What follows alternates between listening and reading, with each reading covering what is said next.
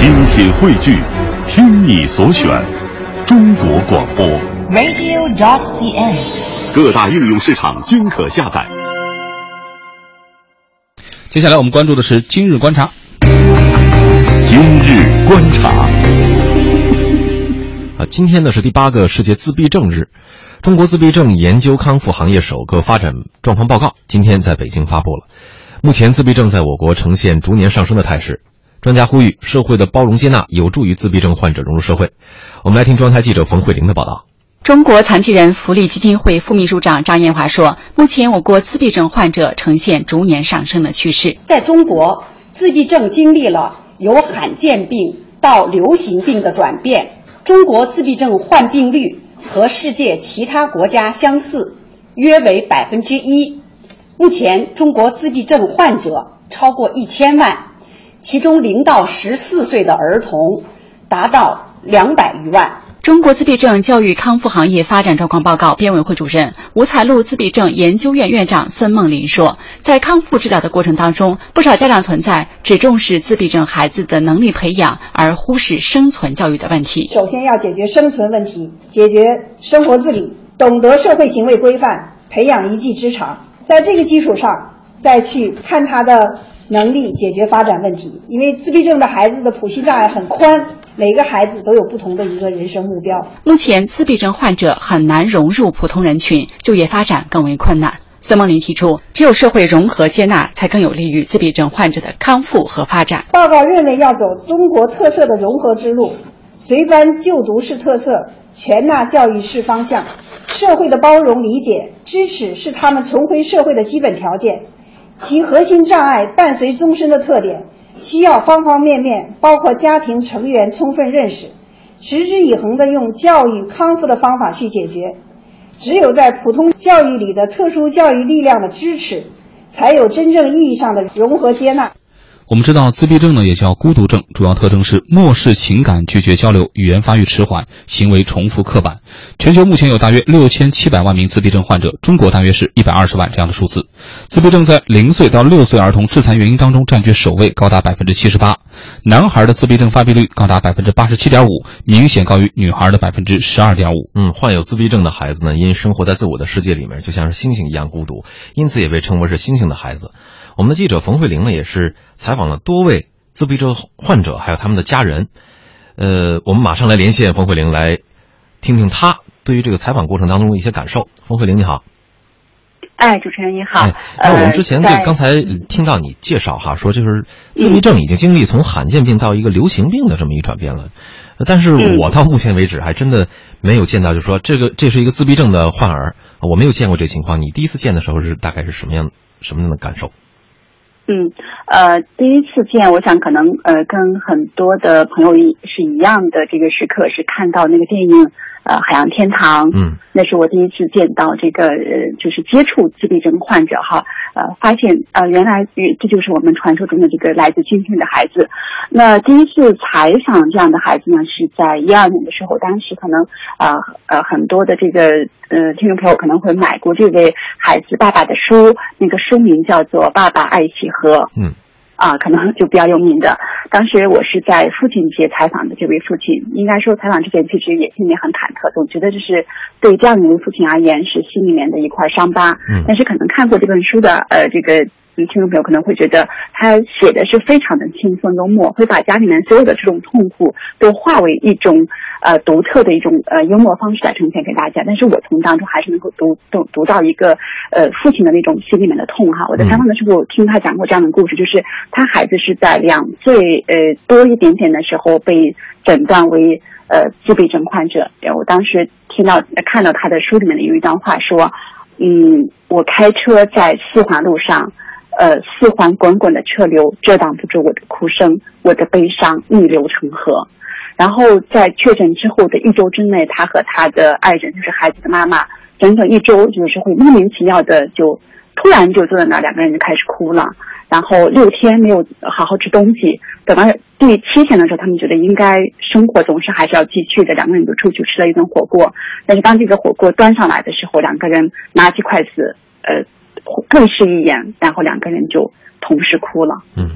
呃，这种痛可能嗯不是我们普通人能够了解到的哈。包括这个父亲，他说他孩子长到了四岁五岁，他一直想听到孩子叫他一声爸爸。但是孩子不会叫他，不会跟他有这个眼神的交流，但是却会盯着洗衣机那看看看一上午看一下午，然后突然就会在各个房间里面不停的跑。然后他又写了一段特别幽默的话，说多亏我的孩子喜欢光脚跑，要不然多费血。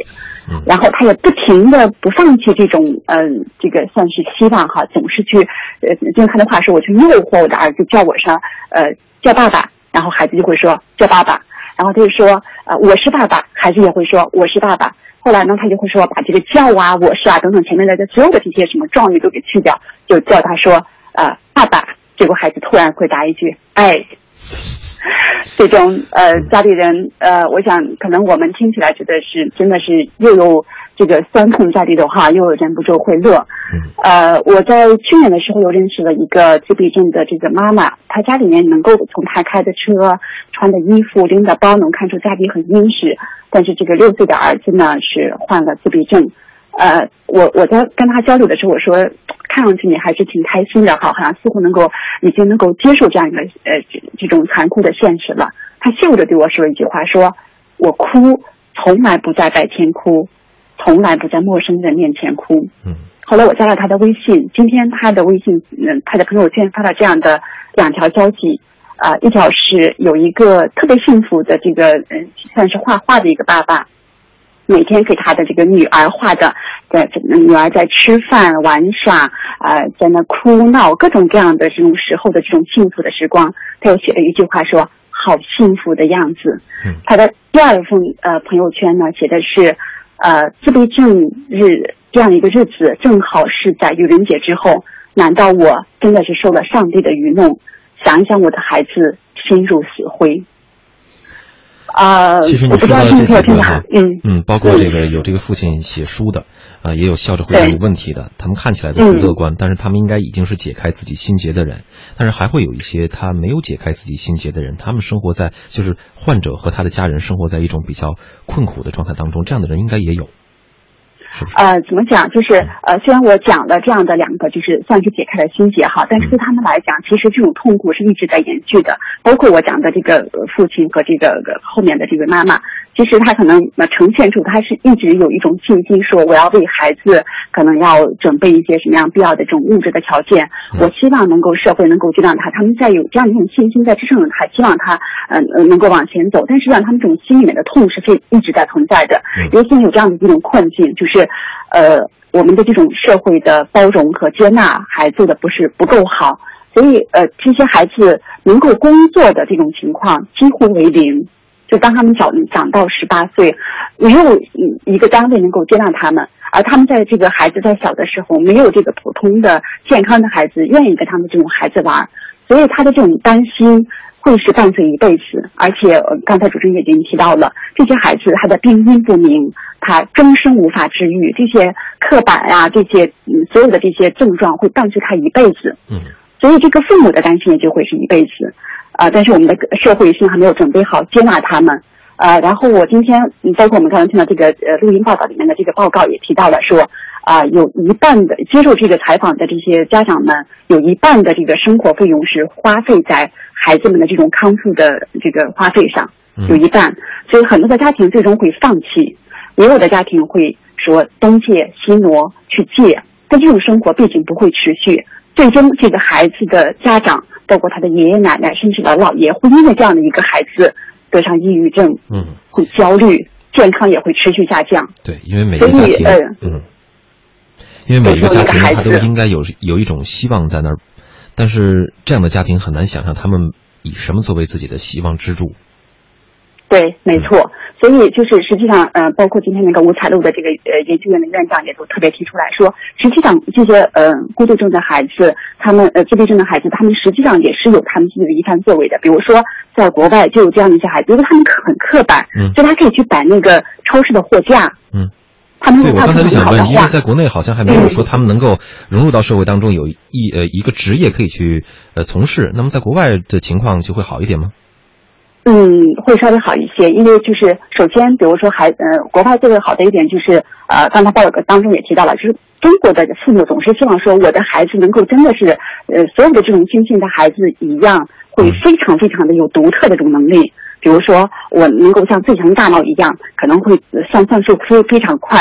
这个说呃什么什么某一种的这个这个外语会非常非常的好。他总是希望孩子呈现出这样的一种能力，但是却往往就忽略了最基本的能力，就是自己教育自己的这个自理能力。而国外的这一点做得好，就是家长他首先能够接受说我的孩子也是有问题的，那么首先我让他学会自理，我再发掘他的这种潜力。所以这个顺序是乱的。那么，当你这个首先自理能力解决了之后，你的潜力再发出来，那么就能够融入社会，就能够做他自己力所能及的事情。但是，因为我们国家这个顺序正好到了，所以即使你具备某一方面的这个特别特别优异的这种才能，但是也无法到社会上去立足。嗯，就还是有一个人跟着他。有用的一个建议哈。嗯，所以呃，我们也希望就是首先嗯，能够比如说嗯，普通的孩子能不能跟这样的孩子从小跟他们在一起玩，可能给家长呃和和自闭症的孩子都会带来一些信心和温暖。同时呢，社会上的这种呃就是康复的机构能够把这种顺序能够告知给更多的这个家长和他们的孩子，这样能让他们的孩子将来融入社会能够有一个条件，可能就会更好一点。好，感谢冯慧玲带来的呃这个连线。呃，其实我在跟这个冯慧玲连线的时候，我觉得心里面还是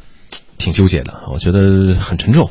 有很多事情我们是带着希望去做，总觉得将来就会逐渐好转。但是当我们听说一个生活就是来自于星星的孩子，他可能不会好转，一辈子都会这样的状况的时候，就会有一种绝望的心态。而这种心态可能到了父母那个地方，就会变得更加的严重了。嗯，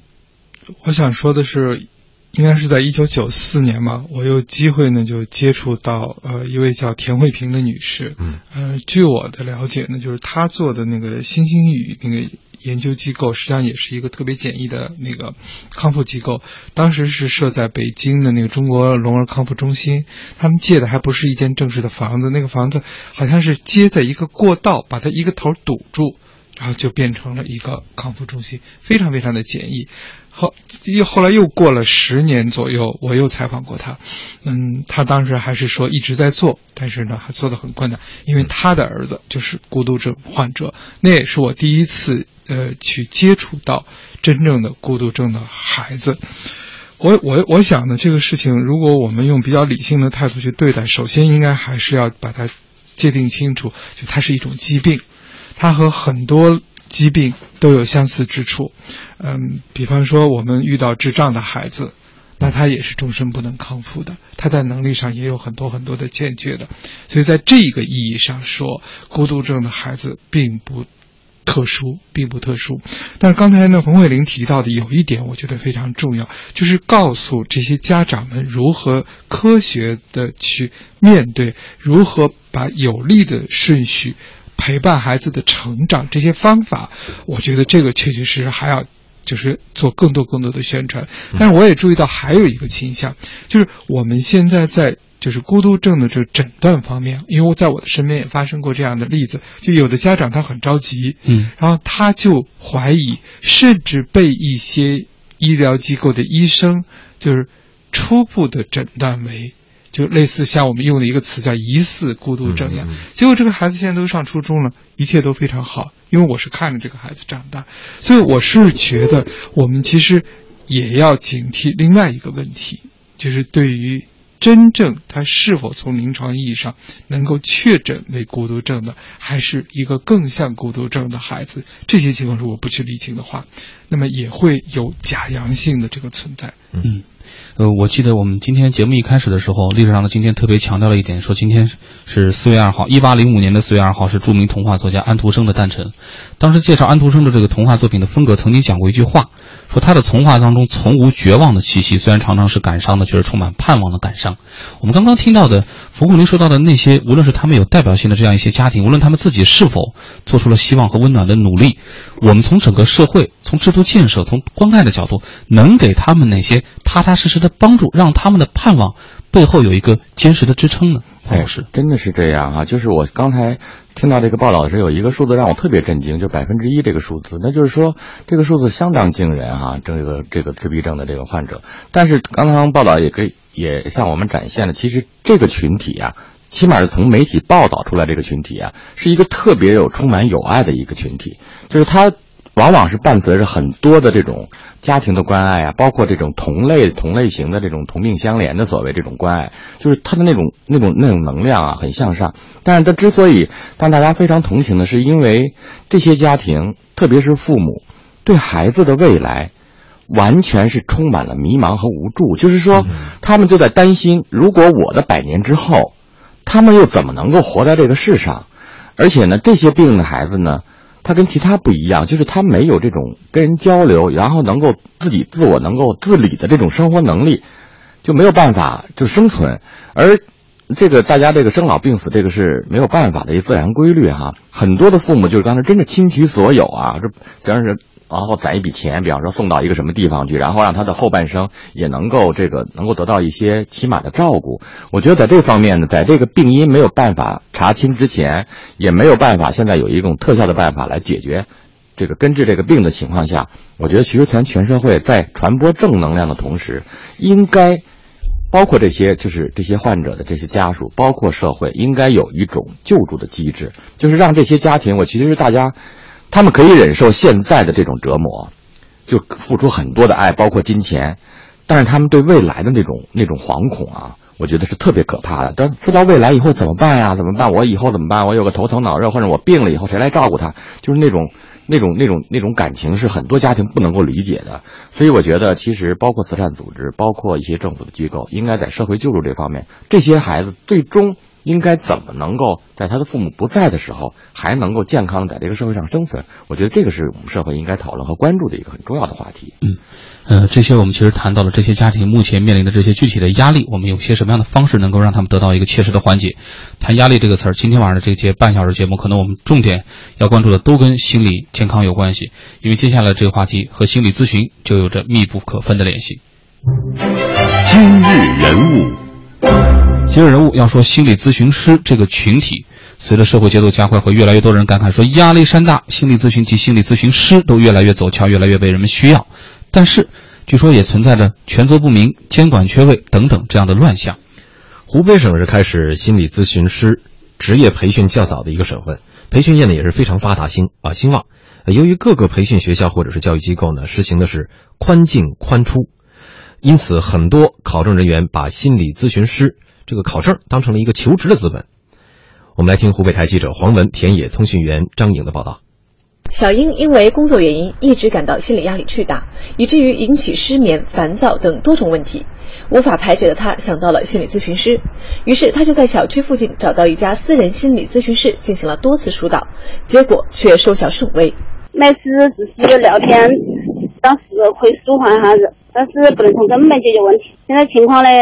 越来越不是蛮好，就是工作也迟了。记者了解到，随着当今社会生活及工作压力的不断加大，心理咨询师的需求也日渐增大。仅武汉市目前心理咨询师缺口就达到二十万左右。我国二零零一年推出心理咨询师国家资格标准试行，报考心理咨询师至少需要具备大专学历，非教育学、心理学、医学专业还需要经过正规培训，并达到标准学时数。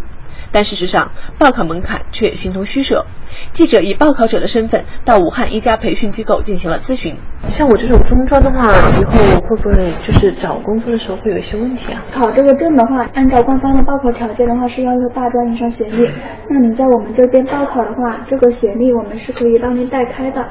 不管是否有工作经验，不管学历高低，甚至不管有没有相关专业的学习，只要交三千到一万元钱，经过短则三个月，长则九个月的学习，就可以获得心理咨询师资格证。那按照你的条件的话，按照你的年龄的话，我们是可以直接帮您协助报考二级，考前一个星期进行一个考前冲刺，通过的话基本上是没有什么问题的。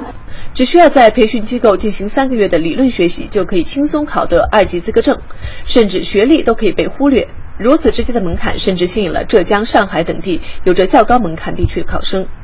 小飞花了六个月四千多元钱，在一家培训机构报考了心理咨询师。一拿到资格证，他就立即到工商局办理了营业执照，开了一家心理咨询室。从去年年底开张到现在，生意并不如想象的那么好。做一笔是一笔吧，这个没准数，有的时候看客户，有的时候说白点看心情。针对培训机构突击培训出来的心理咨询师，武汉市精神卫生中心副院长童俊毫不避讳地表示，这样的咨询师想要持证上岗基本不可能。你拿三五千块钱，你买个职业混碗饭吃了，我跟你讲，肯定是想都别想。那还有很多精神病学的培训的，它是一个疾病还是一般的心理问题啊？你要鉴别啊。童俊表示，心理咨询师是一个专业性极强的职业。从培训机构出来的心理咨询师，由于没有经过长期系统的培训，解决心理问题如不仔细，可能会造成严重后果。目前，我国心理咨询师的资质认可和证书颁布属人力资源和社会保障部，由各省市的人力资源和社会保障厅局管理。心理咨询师申请开办心理咨询室，仅需通过当地工商局注册审批。童军表示，正是因为存在这一现状，因此导致专业咨询方面出现监管空白。咱们中国人有一特点哈，一般都不愿意承认自己心里有问题。呃，我心情可能不太好，但是我心里肯定没问题。所以接下来要逼着我问什么？你这话说，来没了引导哈。然后我就说，这个现在这个心理咨询师呢，呃，没有想到哈，呃，就是说。居然就考一本儿，就好像是这个证不怕多驾照似的。对我拿了这个本儿以后，然后我可能面相上、颜值上又比较容易夺得你的信任。然后呢，在这个第一次见面的时候呢，我可能用我的某种人格魅力征服了你，于是呢，我们就成了一种很好的关系。然后这个这这就就变成心理咨询师了。他的话其实概括起来就一个字儿：骗。对，是吧，彭老师？嗯。我是觉得心理咨询这个事情呢，其实，呃，不管他怎么拿到这个证件啊。他在最终的效果的时候，你很难用一种很标准化的东西来衡量它，对吗？就是说我对你看上眼了，嗯，咱们俩说的话，就聊天之间感觉到比较舒服，然后我想跟你说一些交心的话，然后呢，你说可能一千个人有一千个标准。呃，感觉比方说你发烧了，那你打一针还是吃点什么药，他就退烧。哎，觉得大夫这大夫挺明白，挺挺有点意思的。所谓药到病除。对，但是呢，你这个东西就是说，你说它没有效果，它可能它也好点。对你，你很难证明 它有效果还是没有效果。这种一对一的事情，但我觉得呢，在某种程度上，刚才这个乱象就使使使我想起刚才我们这个。前一节说的那个功德箱，就有病的人太多，尤其心里有病人太多。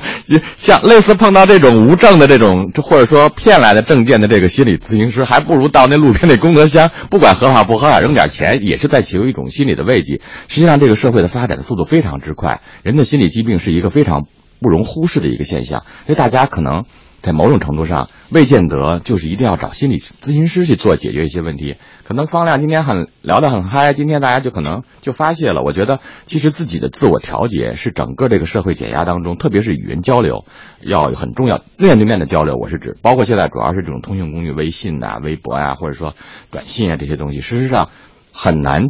就是代替这种面对面的这种聊天和交流，朋友这种小聚，大家就坐在一块吃饭，都在看手机。我觉得这个整个这种网络化的社会，实际上是对，呃，好看似沟通多了，实际上我觉得在交流这个层面，真正掏心窝子的时候少了。彭老师这说的可能还是这个非病理性这个层面上。朱旭老师，对，嗯，杨洋说到了关键之处哈，心理医生他是医生，啊，一般的临床医生现在要培养。最少是本科五年，然后硕士的话再再加两年，博士的话可能还要再加的多一点。呃，我们现在呢是把它职业化了，呃，考一个家庭家政服务员也是这么好几级，呃，从什么中级、初级、中级到高级。像考心理咨询师呢也是这样，但是有一个现象呢，现在是比较明确的，就是只要你拿到这个证儿，真的你把那个小买就小卖部开起来的话。二百块钱一个小时，三百块钱一个小时，那真能收着钱啊！所以，我们一方面看到人们对心理学、心理咨询的需求，哎，似乎在建立起这样一种概念；但另外一方面，我们看供给的这个市场，这个供给者呀，变得是一个非常复杂的队伍，而这个复杂的队伍呢，它成分呢也是。参差不齐，所以如果我抱着去挣心理咨询费而考证获得这个资格，那我在经营过程当中，注意我用的是经营哈。但是反过来讲，如果我真的是遵循了那个心理学这门科学，我是在做医生的话，那可能情况就是另外一个。所以我觉得这两条线我们一定要把它分清楚。如果分不清楚的话，那有可能就把咨询当成买卖了。哎，当然咨询也有可能是买卖，因为有很多的咨询机构，它本身就是买卖，也都被我自己说糊涂了。需要一个心理咨询师吗？我只能真诚的，发亮不失时机的站了出来。呃，给你打折九折，好，谢谢。这就当经营了，果然是个，这就显然是当经营。你这肯定不是想给他去心病。